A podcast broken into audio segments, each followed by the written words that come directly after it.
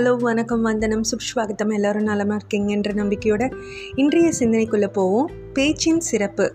கோபமாய் பேசினால் குணத்தை இழப்பாய் வேகமாய் பேசினால் அர்த்தத்தை இழப்பாய் வெட்டியாய் பேசினால் வேலையை இழப்பாய் அதிகமாய் பேசினால் அமைதியை இழப்பாய் ஆணவமாய் பேசினால் அன்பை இழப்பாய் சிந்தித்து பேசினால் சிறப்போடு வாழ்வாய்.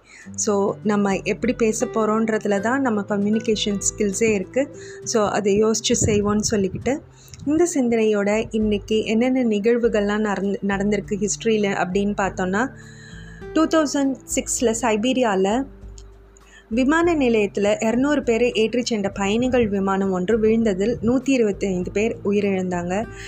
அதே மாதிரி உலக கிண்ணம் கார்பந்து போட்டியின் இறுதி ஆட்டத்தில் இத்தாலி பிரான்ஸை வென்று நான்காவது தடவையாக உலக உலக கிண்ணத்தை தனதாக்கி கொண்டது. அதே ஆண்டு அக்னி மூன்று ஏவுகணை ஒரிசாவில் சோதிக்கப்பட்டது. அதன் இரண்டாவது அடுக்கு இயக்க மறு மறுத்தமையால் குறுகிய தூரத்தையே சென்றடைந்தது.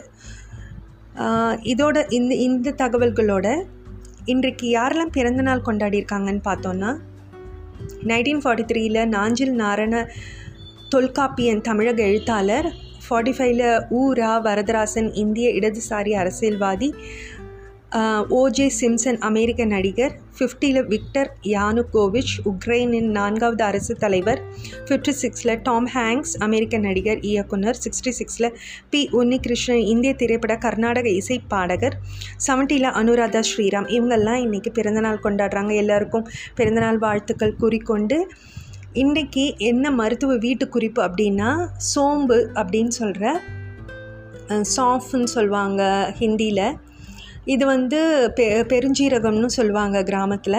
இந்திய மசாலா வகையில் தவிர்க்க முடியாதது சோம்பு. பெரும்பாலும் இந்தியர்கள் உணவிற்கு பின் வாய்க்கு புத்துணர்ச்சிக்காக அப்படியே உண்பார்கள். இது வந்து ஹோட்டல்லலாம் கூட வச்சுருப்பாங்க.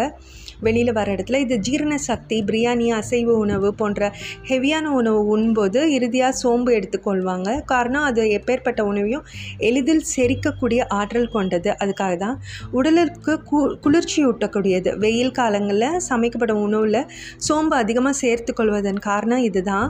ஸோ குளிர்ச்சி தன்மைக்காக தான் உடல் சூட்டை தணிக்க வெறும் வாயில் சோம்பு என்று தின்பதால் சூடு தனியும் வயிற்று வலி நீங்கும் ஆரோக்கியமான குழந்தை அவ்வப்போது வயிற்று வலியால் துடித்தால் உடனே சோம்பு கொடுங்க வயிற்று வலி களம போயிடும் களிமண் போல் காரணமாக கனமாக இருந்தாலோ வயிற்று வலி இருந்தாலோ வலி நிவாரணியாகவும் இதை வந்து யூஸ் பண்ணலாம். வாய் பிரச்சனை நீங்கும்.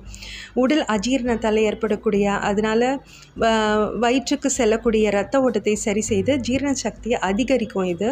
நீரிழிவு பிரச்சனை கொண்டோருக்கு சிறந்தது. அவங்க வந்து சோம்பு வந்து கொதிக்க வச்சு அருந்து அருந்துறதுனால ரத்தத்தில் உள்ள சர்க்கரையின் அளவை சரி செய்ய முடியும். உடல் வலியும் சீராகும். மூட்டு வலி தசை வலிக்கெல்லாம் சோம்பு சிறந்த வலி நிவாரணியாக அமையுது.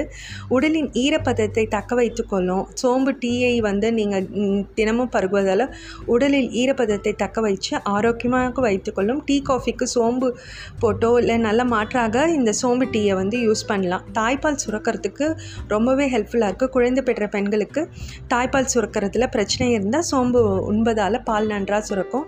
கண் பார்வையும் சீராகும். மங்களா தெரியுது. தூர பார்வை கிட்ட பார்வையுள்ளவருக்கெல்லாம் தினமும் சோம்பு எடுத்துக்கொள்றதுனால கண் பார்வை கோளாறுகள் இல்லாத போது இல்லாதோரும் உட்கொள்வதால் பிற்காலத்தில் வரும் பிரச்சனைகள் தவிர்க்கலாம். உடல் சுத்திகரிப்பு.